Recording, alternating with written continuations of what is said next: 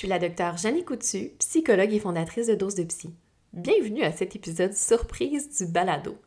Aujourd'hui, je reçois la psychologue Laurie Zéphir, spécialisée en santé mentale maternelle et cofondatrice de la plateforme Sava Maman.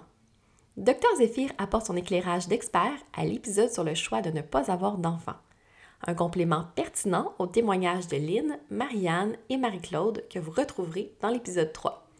Je vous souhaite donc un bon épisode de cette formule toute spéciale de Dose de Psy, le podcast.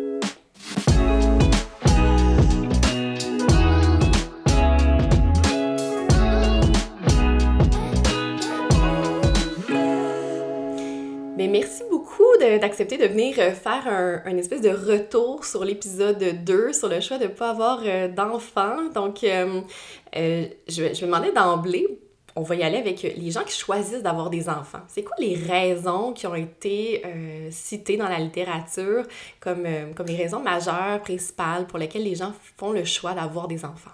Oui, ben, c'est sûr que quand même, euh, dans notre société occidentale, mais pas juste occidentale, il y a quelque chose qu'on est très pro-natalité. Hein? Fait que c'est sûr qu'une des raisons pour laquelle les gens vont avoir, vouloir des enfants, c'est d'abord de correspondre un peu au moule, de vraiment mmh. suivre les normes sociales, parce que justement, dans notre société, on a tendance, encore comme les, les, femmes nous en ont déjà parlé un peu, on a tendance à avoir un jugement qui est plus négatif des fois par rapport aux gens qui n'ont pas d'enfants ou il va y avoir des questions maladroites des fois.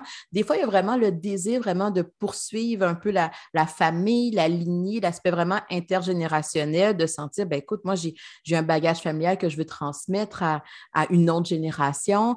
Des fois, il y a aussi quelque chose vraiment par rapport à, on peut parler de réparation, je pourrais dire, OK, ben, mmh est-ce que moi, qu'est-ce que j'ai reçu des fois, peut-être que je suis un peu déçue ou je, veux sentir qu'est-ce que ça serait de pouvoir avoir ce lien-là, cette connexion-là avec un autre humain, donner cet amour-là à un autre humain aussi. Fait qu'il y, a plusieurs raisons qui peuvent amener quelqu'un à, à, vouloir un enfant, mais ça ramène, là, il faut se poser la question. Est-ce que c'est vraiment quelque chose qui est intrinsèque à moi? Est-ce que c'est vraiment quelque chose qui vient de moi, qui répond à mes besoins, qui répond à ma vision de moi? ou au contraire, c'est vraiment plus quelque chose que je le fais parce que je pense que c'est un peu ce que la société attend de moi?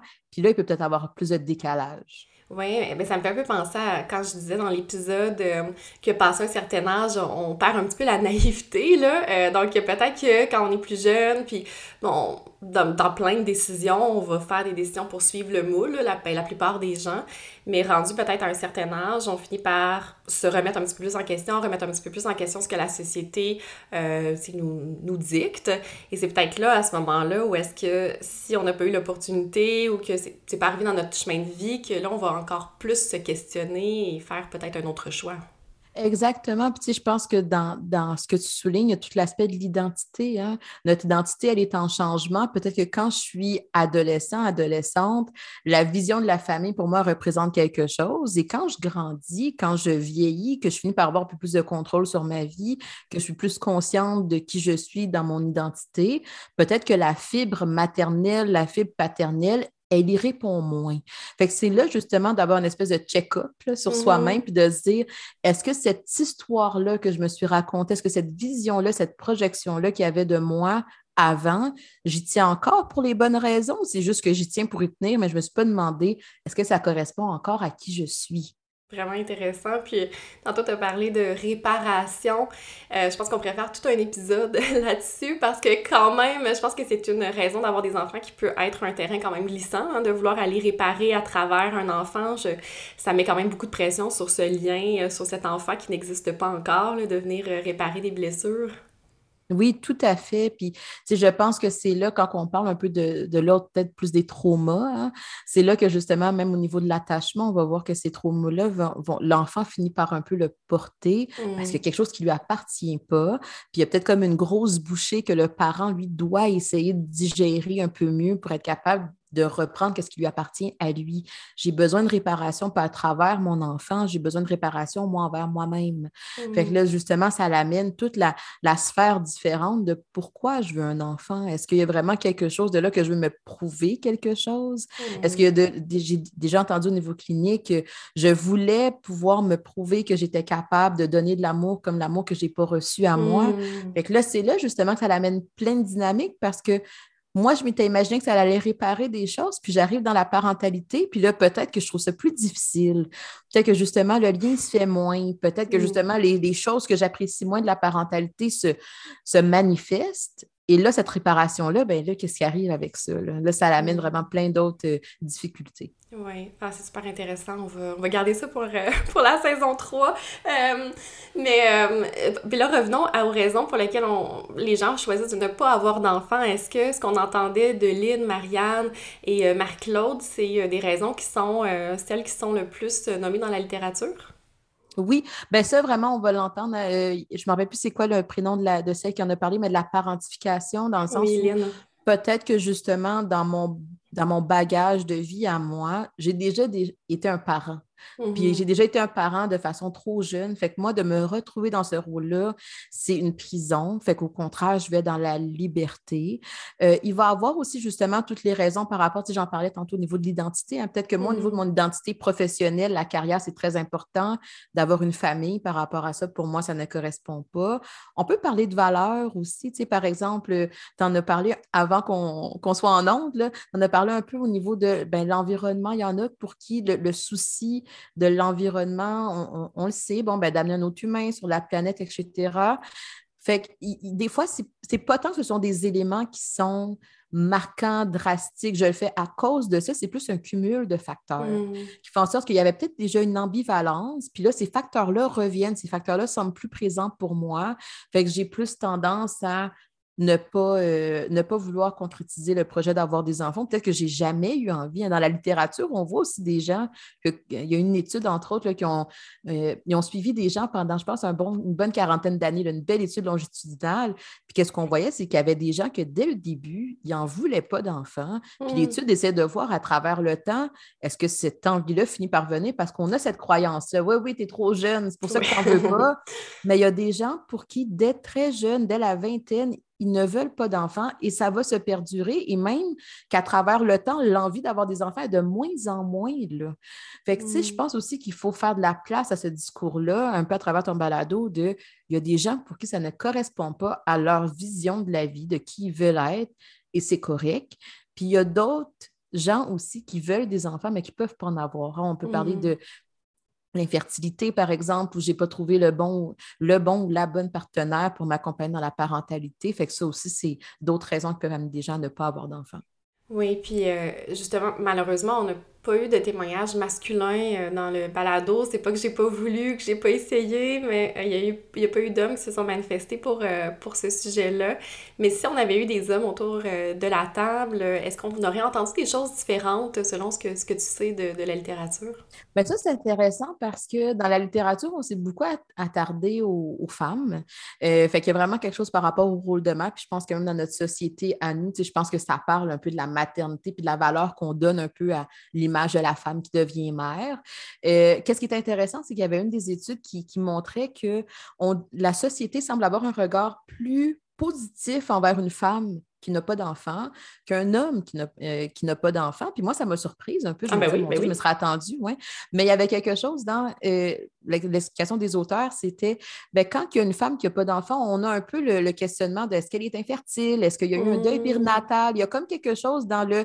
Il y a peut-être d'autres raisons qui viennent justifier, puis je le mets en guillemets, le mmh. justifier. Mmh. Tandis qu'avec les hommes, des fois, c'est un peu perçu comme étant juste, ben, c'est ça, l'espèce de euh, d'adolescent qui, qui a comme pas vieilli, là, puis là, il veut juste attarder un peu à sa vie. Puis, euh, fait qu'il y avait quelque chose d'intéressant dans ce, de ce point de vue-là. C'est sûr que là, moi, je me, je me suis centrée sur des études, ben, qu'est-ce que j'ai lu, c'était des études euh, plus au niveau occidental et tout ça. ça serait mm-hmm. intéressant de regarder à travers les autres cultures aussi comment c'est vu. Hein? Un, exemple par rapport à la reproduction. On sait que certaines communautés, que la reproduction de l'homme, la lignée, la génération, c'est beaucoup plus important. Peut-être qu'eux, ils ont un jugement plus négatif ou peut-être qu'un jugement plus positif parce que là, justement, on va se dire, ben, c'est la faute de la femme, peu importe.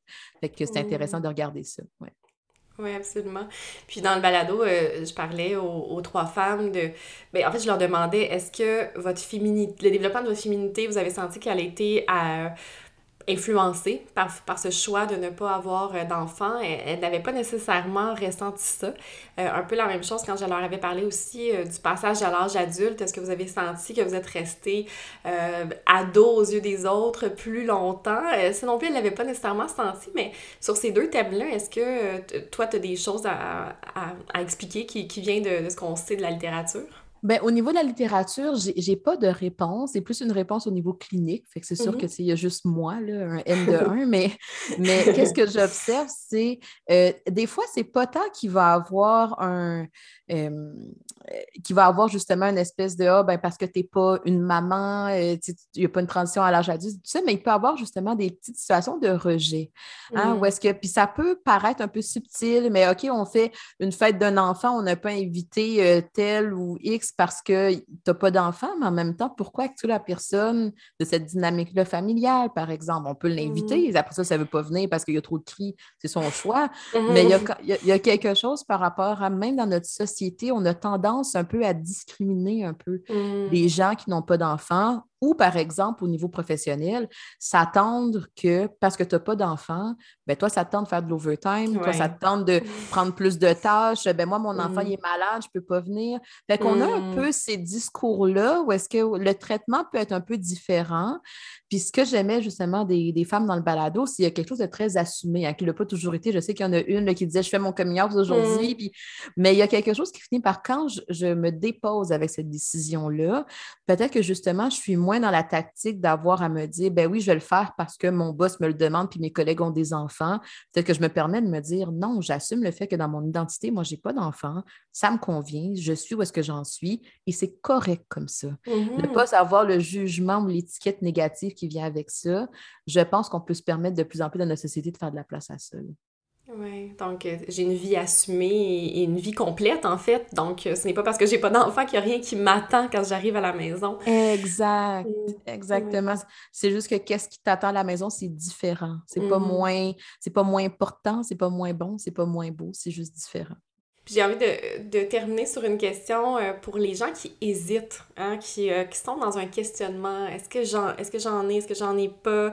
Euh, ça serait quoi des pistes de réflexion qu'on pourrait leur donner pour les, les aider un petit peu dans cette réflexion-là? Ben, je pense que pour commencer, on peut leur dire que c'est normal d'avoir de l'ambivalence. Hein. Je pense que justement, dans, dans le champ, c'est sûr que moi, je parle beaucoup plus aux mamans de façon générale. Fait que de normaliser cette ambivalence-là, c'est correct que tu ne sois pas à 100% sûr, mais c'est sûr que il y a toute la notion de est-ce que je suis prête à me sentir transformée par la parentalité? Parce qu'il y a mmh. quelque chose dans la transformation. Euh, justement, tes, tes, tes invités qui avaient parlé de la liberté, c'est sûr qu'il y a des choses qui viennent avec la parentalité où est-ce que la liberté est peut-être plus, euh, plus limitée, disons.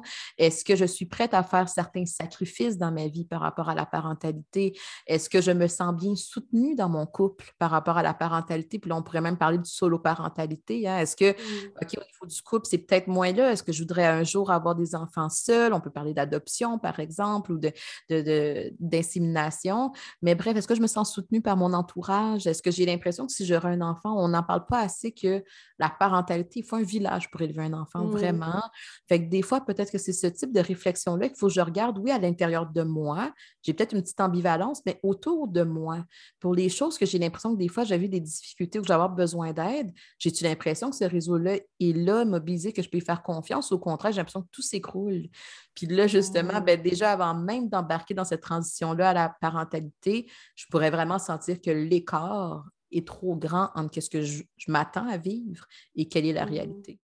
Ah, c'est vraiment intéressant parce qu'effectivement, euh, puis j'ai pas lu d'études là-dessus, mais cliniquement, moi aussi, ce que je peux observer, c'est que les mamans qui vont le mieux, c'est celles qui vraiment ont euh, leur famille élargie euh, auprès d'eux, qui, qui viennent porter, donner un coup de main, qui, sont là pour les soutenir, qu'elles se sentent pas seules, ou même que le couple ne se sent pas seul avec, avec l'enfant. Donc, c'est vraiment un élément super pertinent. Vraiment. Mais merci beaucoup pour euh, ce complément là, à cet épisode. Euh, j'ai trouvé ça vraiment intéressant, puis euh, j'aurais voulu pousser plus, mais on s'était, dit 15 minutes, donc on va respecter notre temps, mais on pourra certainement en reparler dans d'autres contextes. Ben, merci à toi, Jannick, pour l'invitation.